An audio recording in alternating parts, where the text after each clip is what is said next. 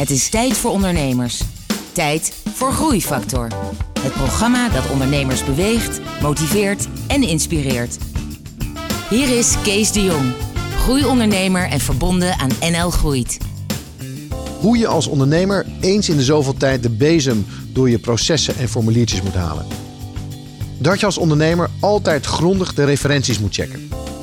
En wat er met je bedrijf gebeurt als je als ondernemer opeens uitvalt.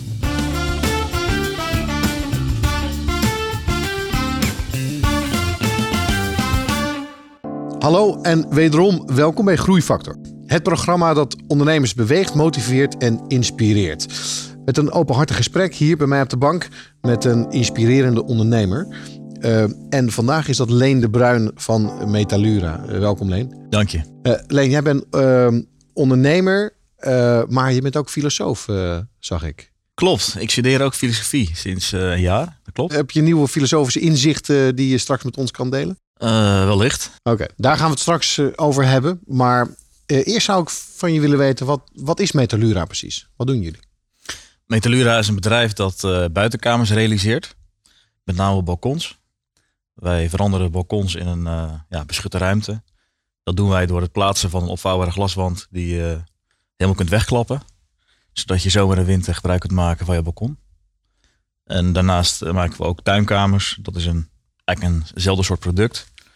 Maar dan voor uh, ja, een gewone woning die je op je terras kunt zetten. Een soort serre. En jouw bedrijf zit in Alblasserdam? Ja, dat klopt. En uh, nou, we kennen elkaar. Ik ben er één keer geweest. Uh, en het is ook echt gewoon een forse fabriekshal. Je hebt, je hebt zelf uh, machines, je koopt het metaal in, je koopt het glas in. En vervolgens heb je een, heb je een verkooporganisatie waarin je die dingen in het land uh, gaat plaatsen. Ja, inderdaad. Het is, het is zelfs een eigen product. Dus wij ontwikkelen alle mallen ook zelf.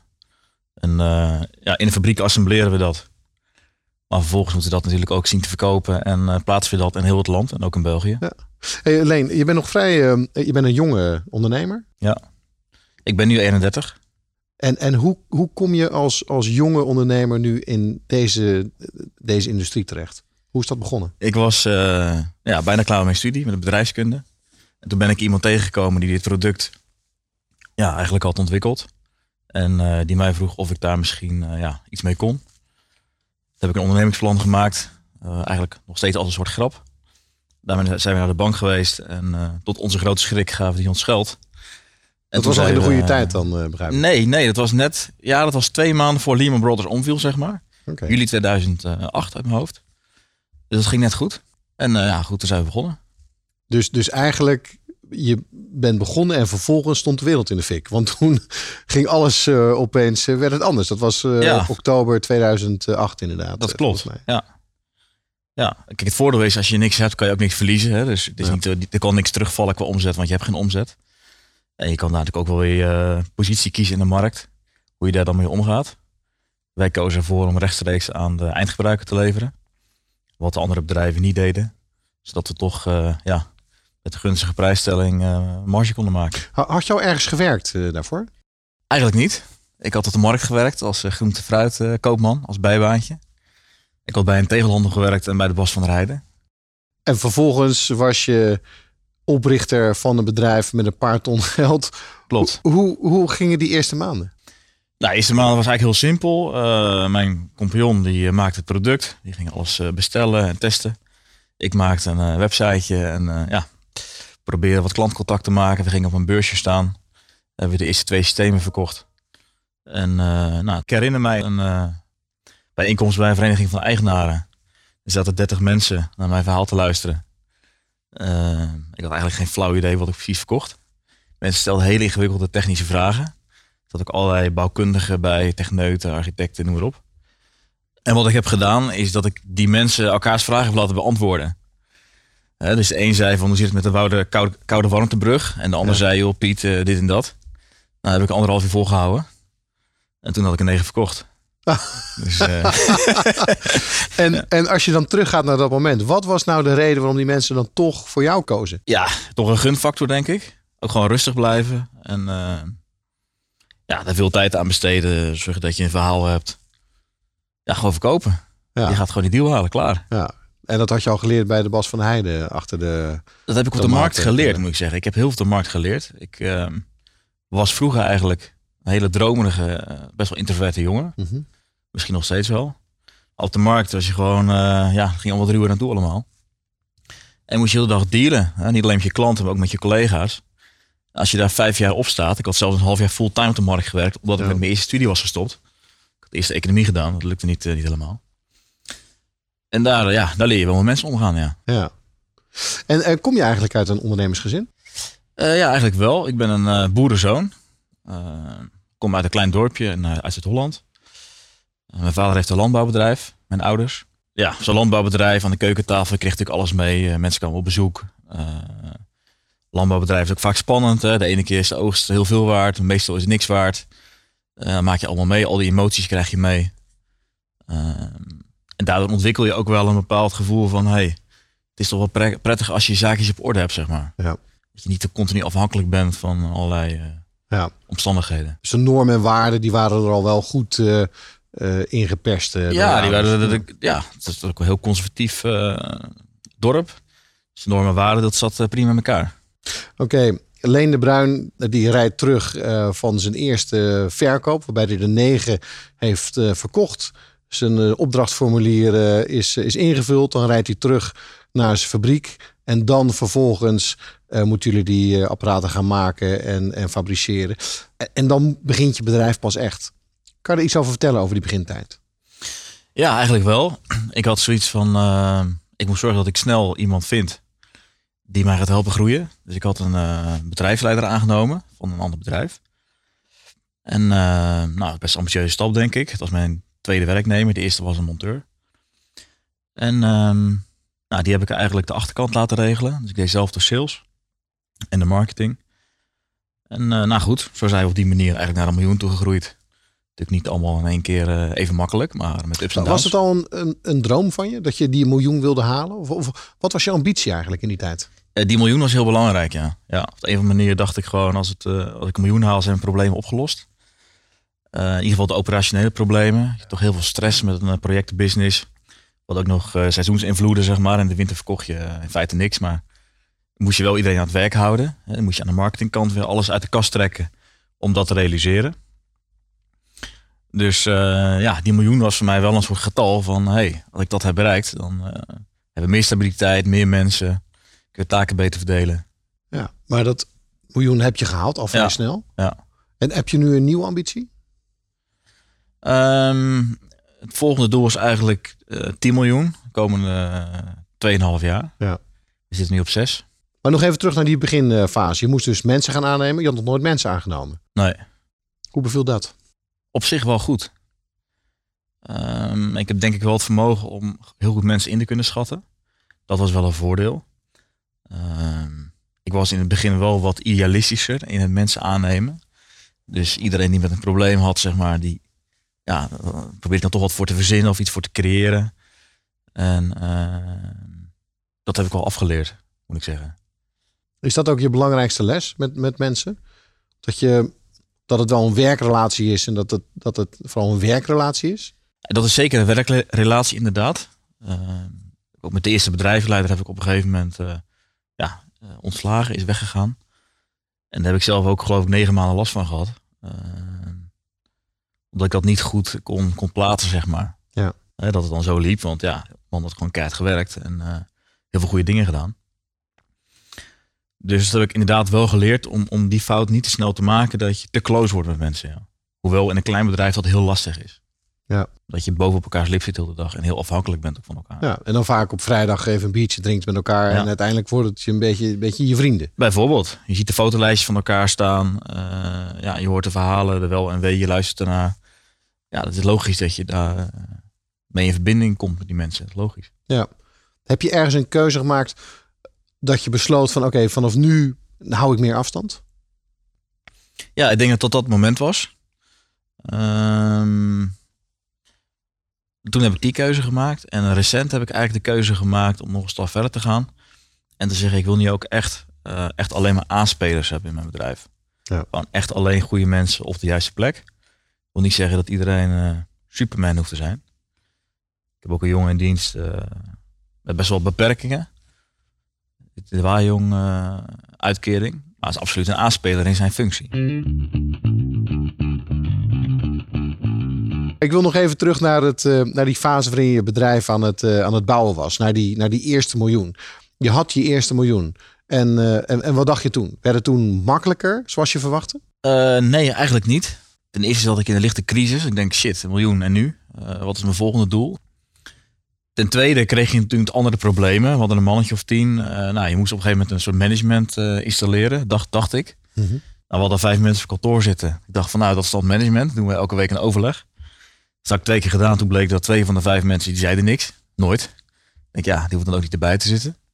Dan heb ik het maar een maand weer afgeschaft. En toen heb ik met een van die vijf heb ik gezegd, nou dan zijn wij het management. Dat bestond er dan uit dat we op maandagmiddag aan de bank aan de rivier gingen lunchen en dan de week doornamen. En uh, nou, dat was zeg maar het eerste stapje naar een soort van laag, managementlaag.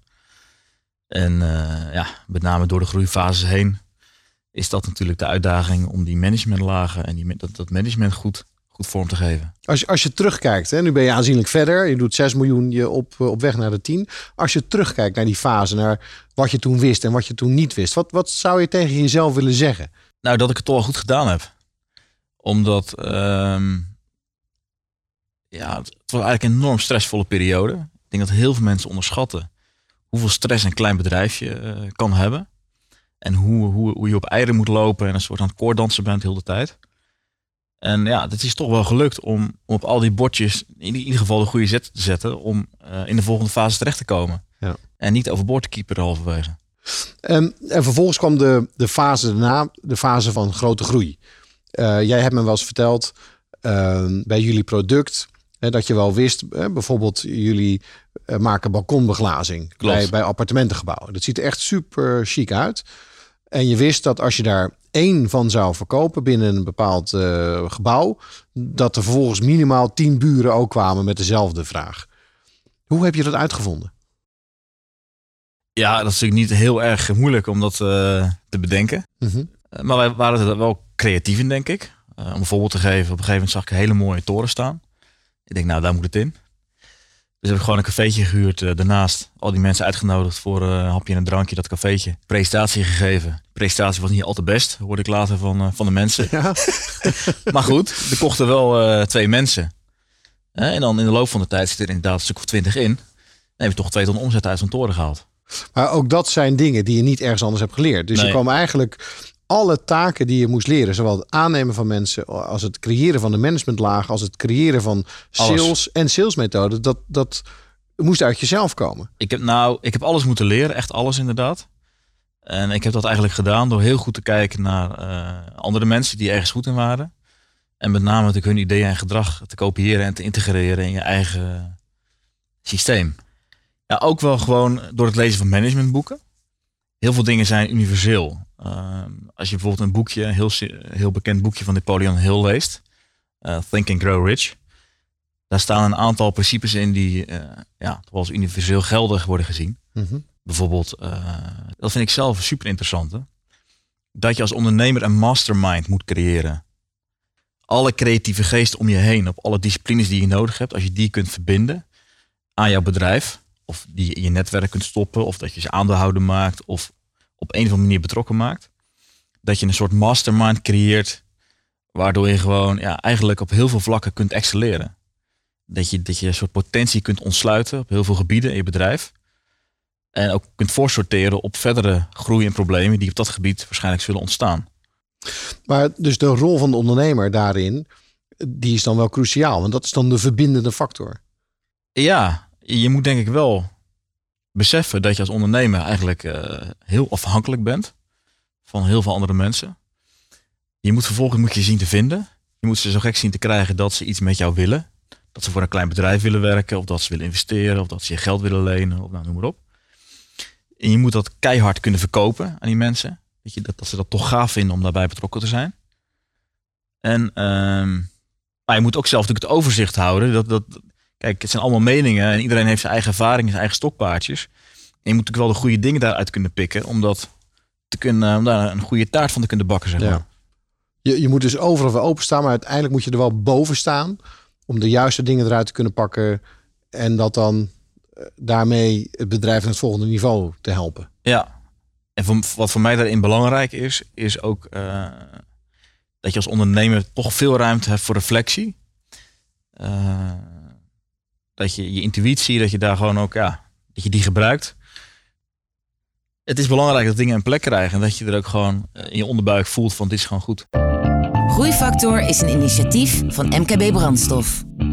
Ga naar mkbbrandstof.nl voor nog meer openhartige verhalen van inspirerende ondernemers. Groeifactor inspireert ondernemers. Ik heb al aangekondigd net uh, dat je een enorme groei hebt doorgemaakt. Uh, als persoon en, en, en als bedrijf. Maar dat het niet een heel makkelijk pad uh, is geweest. Ehm, je deed een paar miljoen omzet.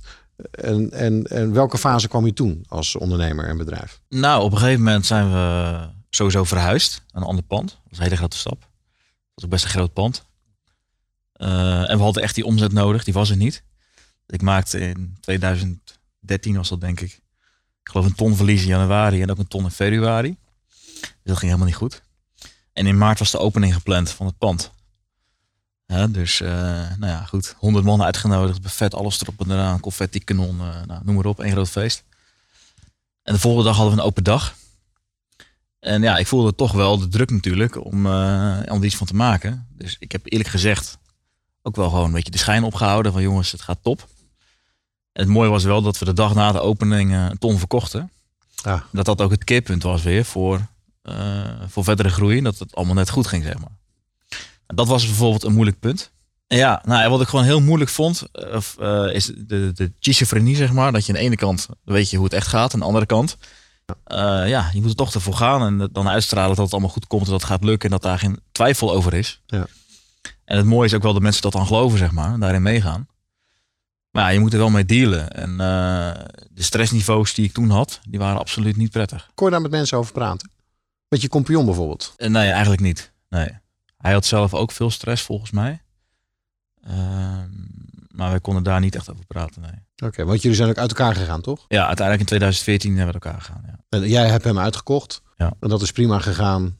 Nou, ik denk dat dat soort dingen nooit heel gezellig zijn. Ehm, ik moet wel zeggen, gezien de omstandigheden en ook gezien de stress die we denk ik allebei uh, ervoeren, dat we het wel heel netjes hebben gedaan. Uh, dat denk ik wel. Dus dat is toen stond je er helemaal alleen voor? Ja. Hoe is dat toen uh, gegaan?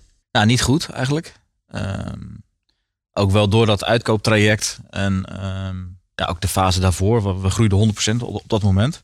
En dat is niet in software, maar dat is in fysieke producten. Ja, dus ik was uh, van 20 naar 40 mensen gegaan in een half jaar tijd. Die had ik tijdens dat traject, ook met mijn compagnon, had ik die allemaal aangenomen. En uh, nou ja, kantoren erbij, uh, leaseauto's, heel de rambam erbij. En, maar goed, tegelijkertijd liep het gewoon uit de hand. Er gingen vier, vijf mensen burn-out. Vanwege het harde werk. Vanwege het harde werken. Nou, 20 mensen moesten ingewerkt worden door de 15 overgeblevenen, zeg maar. Uh, ik was zelf helemaal kapot. Dus ik, ik was op vakantie in Duitsland en toen kreeg ik, denk ik, nou, nu ga ik uitrusten. En toen kreeg ik uh, nachtmerries, zweet, uh, lichamelijke klachten. Ik denk, nou, dat is niet goed. Toen heb ik geprobeerd dat te fixen. een beetje wandelen in Limburg, een beetje rustig aan. Heb ik niet voor elkaar gekregen. En twee maanden later klapte ik eigenlijk volledig in elkaar. En lag ik uh, ja, met een paniekaanval en hyperventilerend op een parkeerplaats. En werd ik opgehaald door een ambulance uh, enige tijd later. Hoe, hoe ging het bedrijf daarmee om? Ze hebben uiteraard hun uiterste best gedaan. Ik moet wel constateren dat de omzet gewoon wel vrij hard is gedaald. Uh, op dat moment. wat resulteerde in cashflow problemen en allerlei andere problemen. Wat weer leidt tot paniek, wat weer leidt tot een visueel cirkeltje naar beneden. En dat heeft ervoor gezorgd, dat gebeurde zeg maar dat ik op die parkeerplaats lag, was in september 2014. Dat ik toch januari 2015 uh, weer ben begonnen. Ik kon eigenlijk maar een kwartiertje in een ruimte zijn. Daarna moest ik alweer slapen. Um, maar ja, ik heb toch geprobeerd het schip recht te trekken. En uh, dat is ook gelukt. Heb je dingen anders gedaan sinds, sinds je weer terug bent? Nou, ik heb sowieso heb ik uh, een jaar later, nadat ik die uitkoop had gedaan, heb ik twee investeerders erbij betrokken. Dus we doen het nu eigenlijk, we hebben nu drie aandeelhouders. Waarvan ik dan ja, wel de enige directeur ben van het bedrijf. Geeft dat rust of geeft dat meer druk? Wat is jouw uh, analyse? Het geeft vooral rust, moet ik zeggen.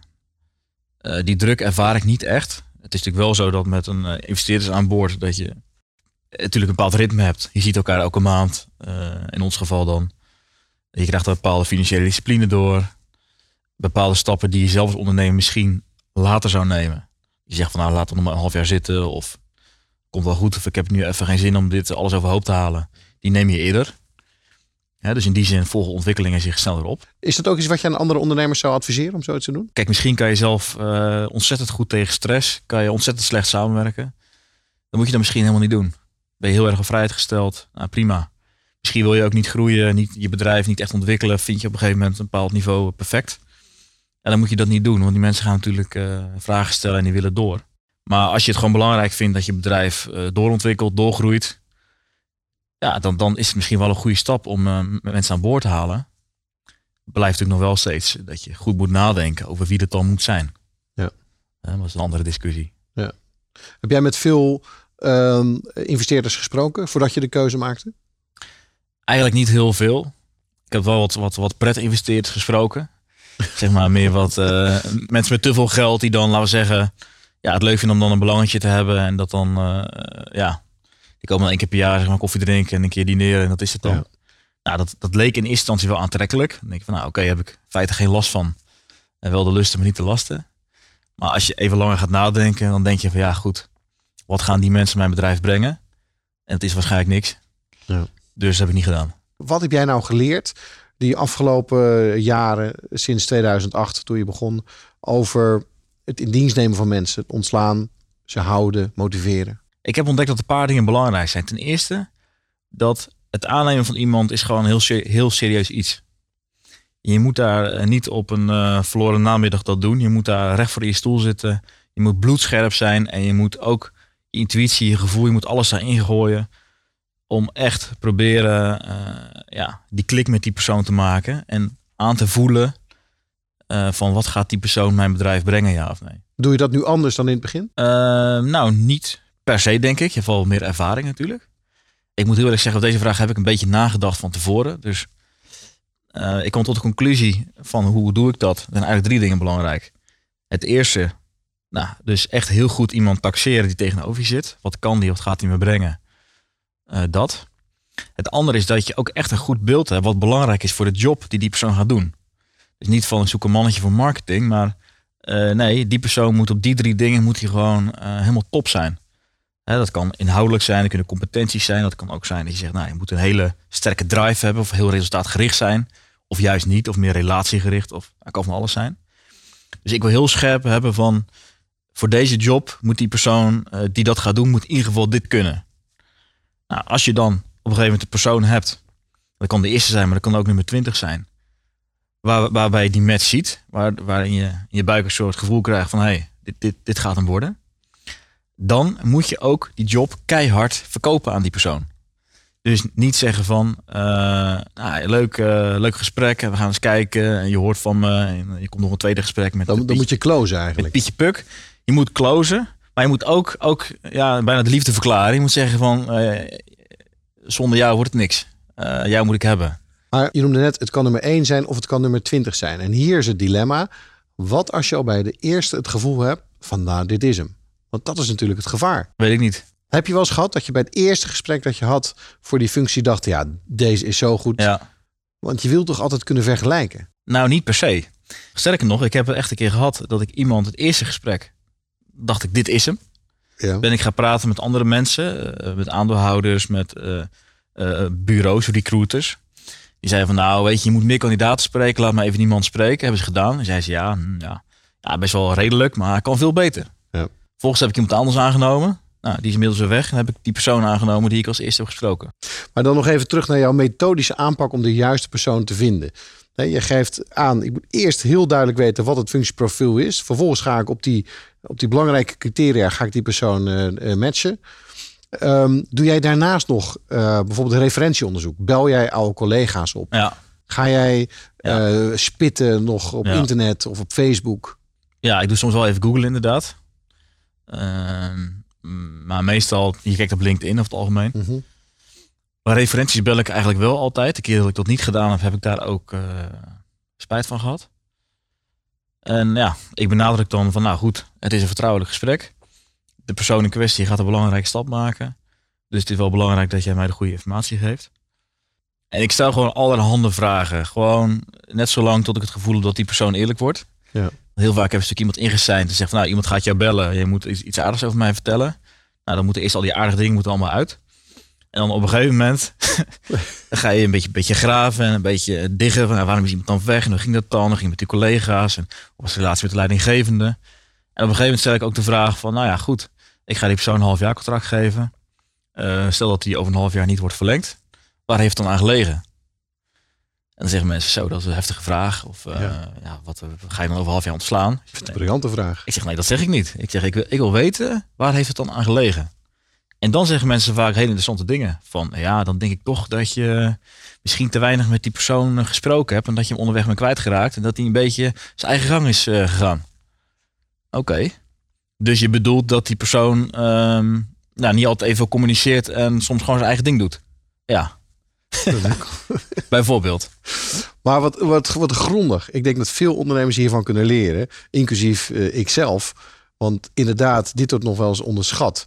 Want het eerste, namelijk het moment dat je voelt dat je iemand wil hebben, dan word je vervolgens minder kritisch. Ja. Je, want je voelt het al en je begint al een beetje de functie aan hem te verkopen. Ja. Dus ik, ik vind het enorm goed advies of het enorm goed leerpunt wat je meegeeft over het, het checken van die referenties. Nou, sterker nog, als mensen zeggen regelmatig, ja, ik kan geen referenties geven, want ik werk er nog en dat is lastig. Ja, dan weet je al. Ja, dan zeg ik gewoon doei, uh, ik moet referenties hebben.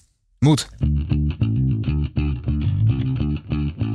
Ik wil nu even met jou praten over, uh, over de toekomst van je bedrijf. Je hebt een mooi bedrijf opgebouwd, mooie groei, mooi pand. Hoe zie jij de komende jaren ontwikkelen? Je noemde al het getal van 10 miljoen. Waar eindigt jouw ambitie? Nou, ik hoop dat uh, in ieder geval de ambitie van het bedrijf zelf, dat die niet eindigt. Het is altijd de vraag natuurlijk of de ambitie van de ondernemer hetzelfde is als van het bedrijf zelf. Op een gegeven moment kan het bedrijf ook dusdanig uh, daar los van komen te staan dat die daar ook zelf iets uh, ja, krachtig genoeg in zitten die dingen gaan losmaken. Mhm. Um, op dit moment hebben we toch alweer een uitdaging. We zijn nu, nu mee bezig om het proces echt helemaal ja, terug te brengen tot de kern. Helemaal lean en mean, heel strak in te richten. En um, dat is momenteel eigenlijk een beetje onze bottleneck. En als we die opgelost hebben, en het ziet eruit dat dat op korte termijn gaat gebeuren, dan zien wij uh, veel verdere groei uh, mogelijkheden. Je moet het bedrijf dus nog schaalbaarder maken. Even met een modewoord, de scalability ja, die moet worden verbeterd. Eigenlijk wel, ja. En, en het lean, dat is ook zo'n modewoord.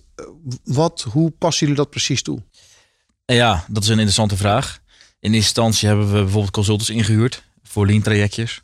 Volgens iemand aangenomen, wat Maar als je lean gedaan. in één zin zou omschrijven, wat, wat betekent dat? Het is het, uh, het elimineren van alle overbodige handelingen en taken die geen waarde toevoegen voor de klant, waar de klant niet voor betaalt. En ja, die ja, feitelijk gewoon overbodig zijn. Hoe ver ben je met het eruit snijden van dat soort overbodige processen? Nou, de, de één stap die wij nu gemaakt hebben is dat we... We hadden eerst een verantwoordelijke voor de operatie en één voor de verkoop. Die hadden allebei een eigen winkeltje, zeg maar. We hebben nu een uitvoerend directeur aangenomen die beide beheerst. Uh, dus die beide managt. Dus nu is het één proces geworden. Uh, zij is verantwoordelijk van, van voor tot achter voor het hele primaire proces. Heeft ook veel kennis van ICT-systemen. Dat is onze controller, die is ook briljant in. En die zijn gewoon ja, met elkaar aan het kijken. Wel met een klein beetje hulp, maar voornamelijk zelf. Hoe kunnen we zoveel mogelijk automatiseren, standaardiseren. De muren tussen afdelingen weer afbreken. Hoe bevalt het, die versimpeling van de processen? Ja, het bevalt, uh, bevalt uitstekend. Ik, ik, vraag altijd aan het einde van het gesprek ook altijd... wat zijn nou de belangrijkste leerpunten geweest... of de belangrijkste inzichten waarom jouw bedrijf zo is gegroeid? Wat jij nu net noemt, is dat misschien wel achteraf een van de dingen... dat je dat proces hebt van, van opbouwen, stroomlijnen, chaos, nieuw product, nieuwe markt? Nou, de belangrijkste reden voor, ons, uh, voor onze groei... is dat we de groei altijd ontworpen hebben. Vanaf begin af aan, vanaf dag één. Altijd doelen opgeknipt in uh, met name weekdoelen dan. Mm -hmm. Dat heel strak monitoren met allerlei dashboardjes, uh, CRM-systemen, rapportages. Iedereen weet waar hij mee bezig is. En daar gewoon super strak op sturen, gewoon uh, elke week. Ja. En zo hebben we eigenlijk altijd ja, ons target gehaald. In ieder geval ons omzettarget. De winst viel meestal tegen. dat toch wel weglekte. Of dat je weer ging investeren. En nou ja, dat, dat hebben we meestal niet gehaald, moet ik eerlijk zeggen. Maar de omzetgroei hebben we eigenlijk altijd op die manier uh, bijna altijd gehaald. Door het gewoon strak organiseren, het designen van je bedrijf op, op groei. ontwerpen en vooruitdenken. je van oké, ik ga groeien. Dat betekent dit en dit en dat. Uh, die producten, die mensen, zoveel marketing, zoveel marketing spend. Uh, nou, wat gaat er dan waarschijnlijk gebeuren? Kan je voor, vooraf kan je dat op het algemeen bedenken. Ja, nou, dan gaat waarschijnlijk dit fout, daar, daar gaat het fout. Wat ga ik dan doen? Nou, dan ga ik dat doen. Dan ga ik misschien die persoon nu al aannemen. Of ik ga vast een reservebankje creëren met wat mensen die ik dan uh, kan invliegen. Ik ga vast wat mensen spreken. je probeert gewoon voor te sorteren. En dat is, dat is gelukt. Zijn er tot slot nog andere adviezen die je zou kunnen meegeven aan onze luisteraars? Nou ja, um, alles is al een keer bedacht. Dat is denk ik een, uh, een beetje een inkoppertje. Alles is al een keer bedacht. Alle problemen zijn al een keer geweest en opgelost. Ik denk dat je als ondernemer uh, veel tijd moet besteden aan, aan het gebruik maken van de oplossingen die er al lang zijn, maar die jij misschien nog niet weet of niet kent. En, en waar vind je die? Ja, op heel veel verschillende plekken. Uh, bijvoorbeeld managementboeken. Uh, maar ook, ik zit ook bij een ondernemersclub. Waarin je uh, ja, ervaringen deelt. En sport met mensen op best wel een redelijk niveau, vind ik zelf. Waarin je gewoon heel veel herkenbaarheid ervaart. Ja. Wat je kunt toepassen. En daarmee ook omdat de meeste ondernemers toch ook weer gewoon dezelfde problemen tegenkomen. En, en dan nog even het verhaal rond te maken en de meeste oplossingen toch altijd zitten in het vinden en het houden van de beste mensen die je kan vinden voor jouw bedrijf. Ja, en om die te houden moet je zorgen dat er ook alleen maar goede mensen bij komen. Ja. Leen, ik wil jou eh, bedanken voor dit uh, vooral openhartige gesprek. Ik vind het. Ik heb er zelf ook veel van geleerd. En ik vond het mooi dat je de dingen hebt gedeeld uh, zoals je hebt gedaan. Dank je.